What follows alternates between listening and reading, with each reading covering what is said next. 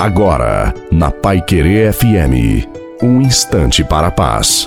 Boa noite a você, boa noite e também a sua família. Coloque a água para ser abençoada no final. Vencer as batalhas do nosso dia a dia faz a língua de muita gente sangrar. O que eu quero que você entenda é que por trás de qualquer desafio tem um propósito do Senhor sendo construído na sua vida. E quanto maior ele for, mais honrado você será. Ainda que pareça difícil ou impossível, quanto mais você se dispõe a lutar, seja lá pelo que for ou por quem for, Deus está com você. Haja o que houver, Deus não desiste da sua obra, ele continua trabalhando até o último suspiro.